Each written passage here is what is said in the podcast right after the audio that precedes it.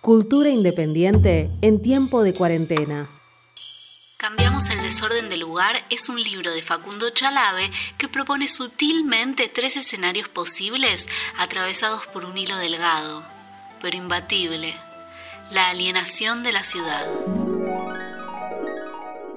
Información extra para el viajero.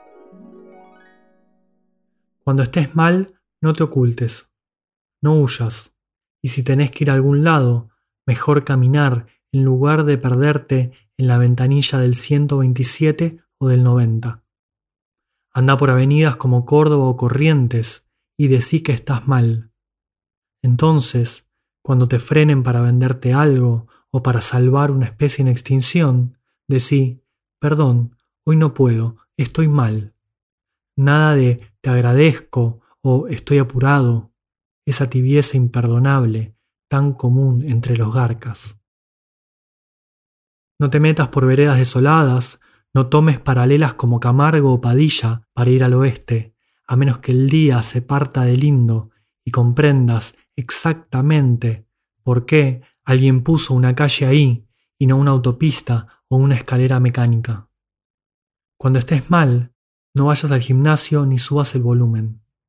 No te flageles alcohol solo con las personas adecuadas, fútbol, leer despacio y si escribís, bien despacio también, para que no se te escurran las ideas.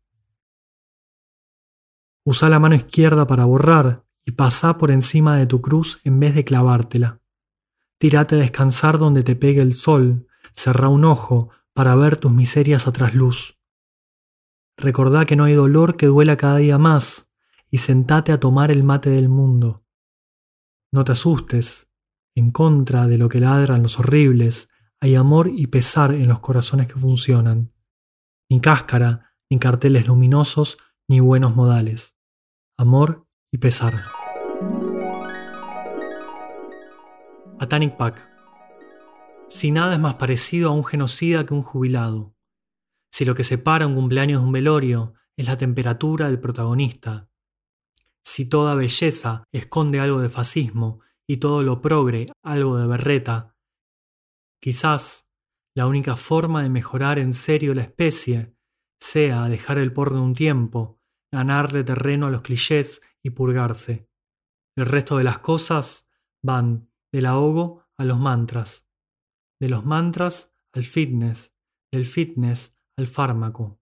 Omitimos que la enfermedad del latido del corazón se llama vida. Cultura independiente en tiempo de cuarentena.